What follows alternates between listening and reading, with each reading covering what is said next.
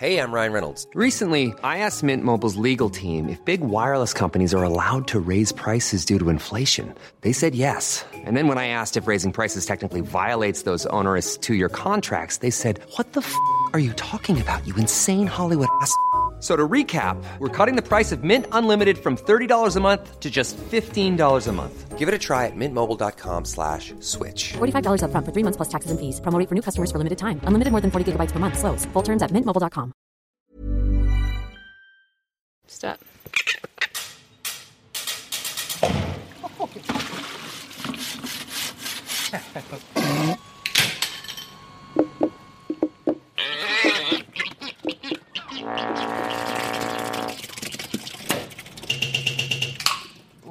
Ngā mihi nui and welcome to Our Changing World.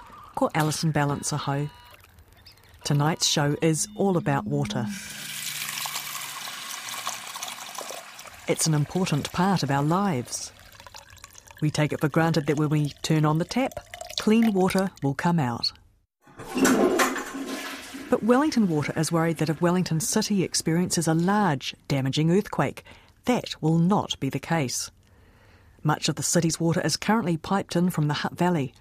There are about 180 kilometres of water pipes running around the Wellington region, and many of these cross fault lines. The main pipeline into Wellington City, for example, runs parallel to the Wellington fault line and will almost certainly be damaged. Now, all of this leads up to the reason that a small drilling rig is currently parked off Miramar Peninsula in the middle of Wellington Harbour. Here's Wellington Water Project Manager Ulvi Salive to explain. Our current storage in Wellington, based on rationing of water, will last us on 10 to 15 days, which means um, after 15 days we'll have no water in Wellington. And to reinstate the whole network, the estimation is around 100 days. That means we have a gap of 85 days. So to mitigate this uh, big gap, uh, we're looking for alternative water source for Wellington. So one of the projects that uh, were bridging that gap was Cross Harbour Pipeline, where the objective of this project was to pipe the water from uh, Hutt and Wainuiomata under the harbour to the city. But then when we got NIWA involved, because we done seismic surveys for us, we realized that aquifer that we were trying to pipe water from extends all the way to Miramar. And then one of the ideas of a project team was why can't we drill close to Miramar and tap to that source closer to the city to minimize environmental impact on the harbor and also save massive costs for ratepayers. And that's what we're about to do. We, we're trying to now validate our assumptions. Our big assumption, based on NIWA research, is that we have water under the aquifer next to Miramar, and uh, we mobilize a team I think we have the best team in the country. We have best drillers. We're all New Zealand-based drillers. It's very exciting times, and I understand it's one of the first times um, we drill offshore uh, for water. The whole world industry drills for oil all the time, but for, not for water offshore. So I think it's one of the first uh, offshore freshwater bores, at least in New Zealand, if not in the wider world. I'll come back to drilling under Wellington Harbour in search of more fresh water later on. But first, I'm curious to find out more about the aquifer that already provides four cities in the Wellington region with much of their water. Mark Gyopari from Earth in Mind is the go to man for information about the aquifer, which lies under much of the Hutt Valley. It's a Waiwhetu aquifer, and it basically starts around Taita Gorge and spreads out underneath the Lower Hutt Valley and becomes buried under a layer of fairly low permeability silt material. By the time it reaches the Petone foreshore, it's about 30 metres deep below the ground surface, but it's also under pressure, so it's what we call artesian. So if you drilled a hole into that aquifer at the Petone foreshore, the water level in the borehole would rise probably at the foreshore about two or three metres above ground level.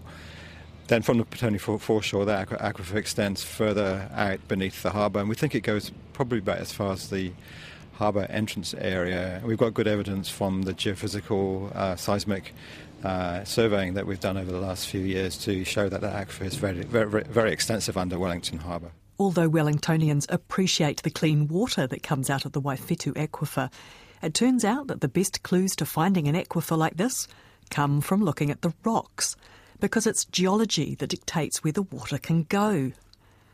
GNS geologist John Begg has been using information collected from a few rock cores drilled into the floor of the Hutt Valley to build up a 3D picture of the Waiwhetu aquifer. The Waiwhetu aquifer consists mostly of gravels and sand that were deposited when sea level was much, much lower than it is today. In fact, um, the coastline was away off the Wellington coast.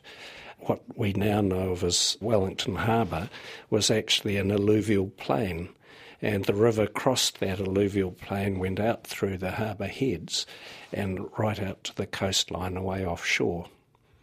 So the gravels were deposited as a braided river system during that period of low sea level stand, which was probably from about 50, 60, 70,000 years ago till, till about 15 or less, 12,000 years ago.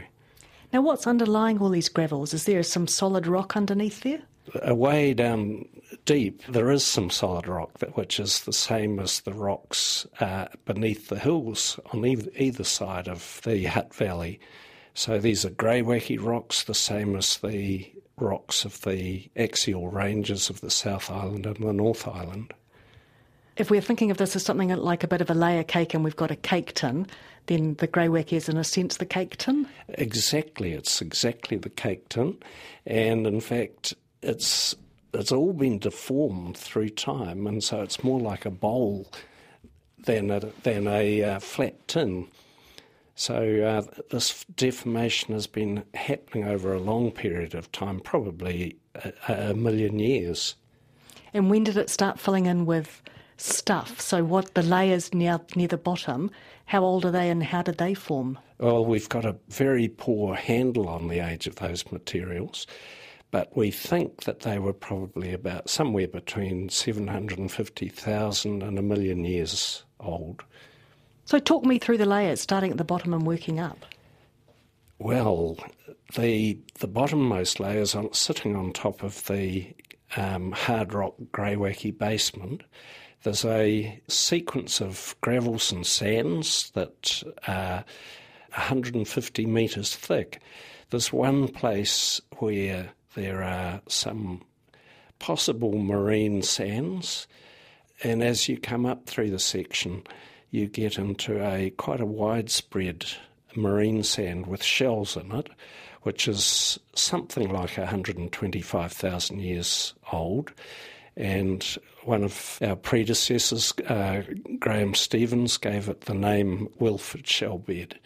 As we come up above the Wilford Shellbed, we have the gravels of the Waiwhetu artesian aquifer, it's called gravels, they're called. And then sitting on top of that, there are marine deposits of the last six and a half or eight thousand years, and they're called the Petone marine beds.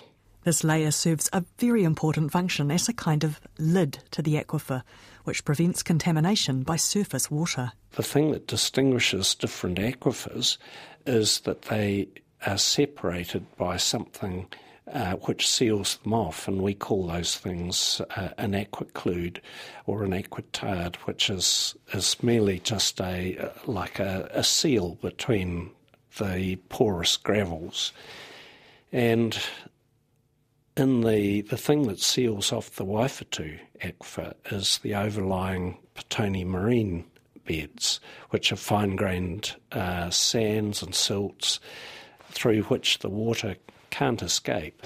And that means that the, the inland extent of the, these fine grained beds is the elevation at which the water of the aquifer is separated from the surface waters.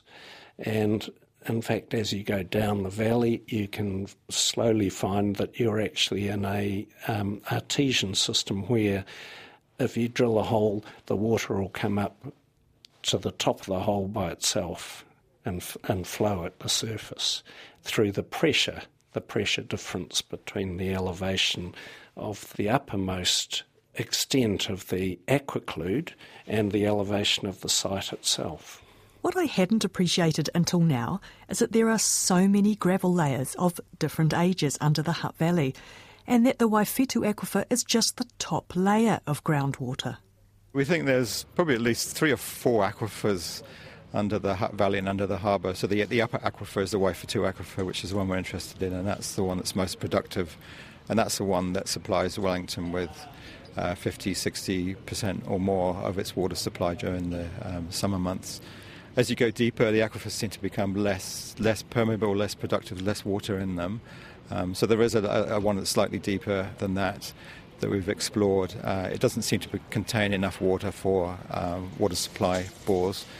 There was also deeper aquifers as well, which there are a few bores intercept, and the water quality seems to deteriorate as you go deeper into that system. So, as you get to maybe two or three hundred metres depth, the water quality could become quite saline at that depth.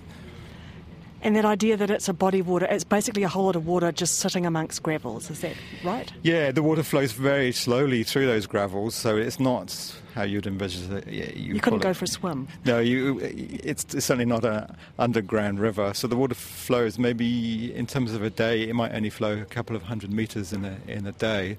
So that by the time you get out into the middle of Wellington Harbour where we're intending to drill, the water, maybe we're thinking it's, it's more than two decades old. So, where does the water from the aquifer come from? There's a two kilometre or three kilometre stretch of river between Taita Gorge and about Kennedy Good Bridge. Uh, where the aquifer is where what we call unconfined, so the river is connected to the aquifer in that area. And we've measured the loss through the, the seepage through the bed of that river to be about a thousand litres per second. So there's a thousand litres of water per second disappearing out of the Hutt River down into the aquifer. But GNS groundwater specialist Uwe Morgenstern says there's an interesting twist to that exchange of water. The river is not only losing water, it also uh, the water, the groundwater also flows back into the river partially. Uh, just here at Kennedy Goodbridge, we have an area where water is basically from the aquifer going back into the river. So, what happens to the geology around the Taita Gorge, which causes the bed of the river to be so leaky? The bedrock comes almost up to the surface across the Taita Gorge. It's quite narrow, 350 or 400 metres, and nowhere across that gap is the greywacke below about uh, 15 metres below the surface. So any water that's coming into the river from the upper Hutt Basin actually has to come to the top and, and then feed into the gravels below the Taita Gorge.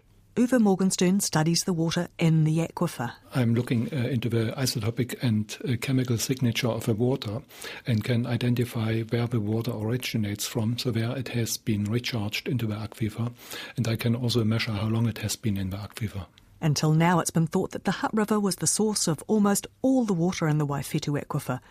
But Uwe has made a surprising discovery. In the past, it was believed that most of the water recharging into the aquifer is actually from a river, but we just found that uh, is actually quite a large fraction of water on the eastern side being recharged uh, from a valley floor. Ah, can you tell me a bit more about that? The water from the valley is basically rain which falls onto the uh, onto the surface there and uh, basically makes the groundwater and that flows uh, toward the sea. So, what sort of proportion is this rainwater making up? What do you think now? Uh, on the eastern side of the valley, it's uh, more than half of the water is from rain recharge. Does it matter whether the water going into the aquifer comes from the river or from the rainwater? Do they have different qualities, that water? Yes, it does matter. The river water has a better quality than the water which is recharged in the valley because uh, obviously the valley is urban. Uh, and uh, so the river water, for example, has extremely low nitrate, uh, about 0.2 parts per million, while the water which is recharged from a, a valley floor has about 1 ppm, so 1 part per million which is still much lower than drinking yes, standard. it's about a tenth of drinking water standard, so it's still uh, all very good quality water. So you've got water coming from the river, we've got water coming from rainfall, it's flowing down into the aquifer. What happens to it once it gets into the aquifer? So obviously the water, uh, it, the, the further uh, down valley you go, the, the older the water uh, becomes. But it's a bit more complex. So on the margins of a valley, the water is older, so there's less vigorous flow on the sides uh, of a valley, but in the center there's much uh, the water is much younger. But uh, starting from uh, like in Avalon here, where we have a test well, this has a mean residence time of about half a year, and if you go further down to the Waterloo well field, it's about three to six years mean residence time, and if you come close to the coast, it's in the range of 20 years, and a little bit older if you go further down to Somes Island. These ages, this is what you've got from the chemical and isotopic work that you do with the water? Yes, so there are so called age tracers, uh, which is uh, mainly tritium. This is a cosmogenic isotope. It's produced in the atmosphere by cosmic ray interaction uh, with the atmosphere. And the tritium is basically part of a water molecule in the atmosphere. So once uh, the water has uh, penetrated into the ground, it is separated from its source in the atmosphere, and uh, tritium then decays. And from its half life, we can determine from a concentration which we measure in the groundwater and its half life, we can determine how old the water is. Uwe says the tritium method can give you a precise age only up to about 100 years. So while it's perfect for dating the upper Waiwhetu aquifer, all he can say about the age of water in the deeper Moera aquifer is that it's more than 150 years old. So, how much water gets taken out of the aquifer each day to keep Wellington residents well hydrated and washed? Mark Gyopari again. It depends on the time of year. In the summer months, it takes up to 115 million litres of water a day from that aquifer and in the winter it's possibly less than less than half of that. So that sounds like quite a lot of water coming out, but it's sustainable. Yes, we think that the sustainable yield of the aquifer is about how much is being pumped out 115 million litres of water a day in the in the summer the limit around the amount of water that can be sustainably pumped is controlled by the saltwater intrusion risks into the aquifer. I was going to ask what the risk was if you took out too much water. So explain that. So if we take too much out of that aquifer, we, we run the danger of pulling in seawater from offshore, and that seawater can access the aquifer through submarine spring sites, which we know are located around Somes Island and off the Hutt River mouth. And the aquifer discharges some of its fresh water through these spring sites into the harbour the danger of pump, when we pump too much out is that that flow could be reversed and we could suck seawater back into the aquifers. So there's been an enormous amount of, of uh, research and monitoring uh, carried out over the last few decades to assess the sustainable yield of the Waiwhetu aquifer so that we ensure that it is never um, contaminated by salt water. And the way we do that is to set uh, minimum pressure levels at the Petone foreshore. So we've got a, a set of monitoring bores which measure the, the aquifer pressure at the Petone foreshore, and we don't allow that pressure to drop below two metres above mean sea level because we know if it drops below that, there is a there is a risk that we can we can start sucking salt water back into the system and contaminate the Waterloo wellfield ultimately. Those springs kind of answer a question that came to me when you were talking about taking water out. So if we weren't taking water out, the aquifer naturally gets rid of excess water by just bubbling it out we've done quite a lot of modelling, mathematical modelling of the aquifer system, and through those models, we can simulate a natural state whereby we turn off the pumping. And we can see when we do that that there's a lot more discharge in the harbour through these submarine spring sites, and there's quite a few of them. They're, they're actually located around the Miramar Peninsula in a harbour entrance area around Somes Island, as I said, off the Hutt River mouth and off Seaview. And under, under a natural state, those, those springs would flow uh, considerably more than they do at the present time. When it comes to understanding what's happening with the Waiwhetu aquifer underneath Wellington Harbour, that's much more complicated than in the Hutt Valley, largely because there's 30 metres of salt water covering everything. This is where NIWA geophysicist Geoffroy Lamarche has been involved. So our work is essentially based on marine geophysics. So what we use remote sensing, essentially seismic reflection um, techniques, to image the bottom on the top of the Waiwhetu aquifer. So we don't. The, the important thing is that because we're using sonic uh, sounds propagating through the water and through the geological layer, that doesn't propagate really well through water. It doesn't reflect through water. So we don't image the water water table. We image the base on the top of the water table. the base of the water table, we know it's a really gravelly. Um, rugged and uh, irregular layer, and that's how we image the layer. But we don't know whether there's water in it or not. So what we've been looking at is where it is, how deep it is, um, whether it's how steep it is, how it dips to the south, and what's its extension to the south. Essentially, they were very interested to know how far it comes into this part of the harbour toward uh, Oriental Bay and, and, the, and, the, central Wellington city, and how far it extends to the south, and more importantly, whether it passes the Wellington Harbour um, entrances. So, does the aquifer extend out into Cook Strait? We're very confident, and that was one of the things we spent quite a bit of time at NIWA. We're pretty confident it doesn't pass the heads. So, we'll stop around Miramar, around um, Scorching Bay area. I don't think we'll pass the head. There's a sort of a rise of the basement, so this Greywacke basement that form the hills around Wellington. Uh, it's also rising just under the, the heads of the Wellington Harbour. And with, we're pretty confident it stops the aquifer, which actually I think is a good thing for those people of Wellington water. We're pretty confident that the layer that potentially carries the fresh water, so that's geologic, geophysically look like a layer that could be the water table, and I'm very cautious there, extend to that layer. Where there is water there and drinkable water there, and that's questions for the water specialist. So, the evidence suggests there's fresh water under the harbour, but the only way to really find out is to drill down into it. That's where the drill rig comes in. My name's Ian Haycock. I, uh, am the group manager for McMillan Drilling. So we've paired up with a company called Griffiths Drilling, and uh, we've taken on this particularly a challenging job in, in our mind. It's, it's, technically challenging, and, and, that's why it's so interesting. What have we got in front of us? Can you describe the drilling barge to us? This is a, uh, a jack-up platform, which is ideal for the sort of work. It gives us a stable platform that we can work off out, out in the ocean. So the waves and the swells and the environmental uh, conditions are almost isolated, so it doesn't doesn't affect us so much for our drilling platform. So it's got legs that you can put down to the yeah. length you require. Yeah, so four spud legs, and they are lowered simultaneously uh, into the into the sea floor, and then we uh, uh, check the bearing capacity to make sure the, the barge is stable, and then we slowly lift the uh, barge out of the water. Uh, it gives us a, um, uh, clear space underneath the, the barge so the, the swell and the, and the waves don't affect us. So once you've got it in position, once you've jacked it up, then what happens? We lower down what we call a sea riser.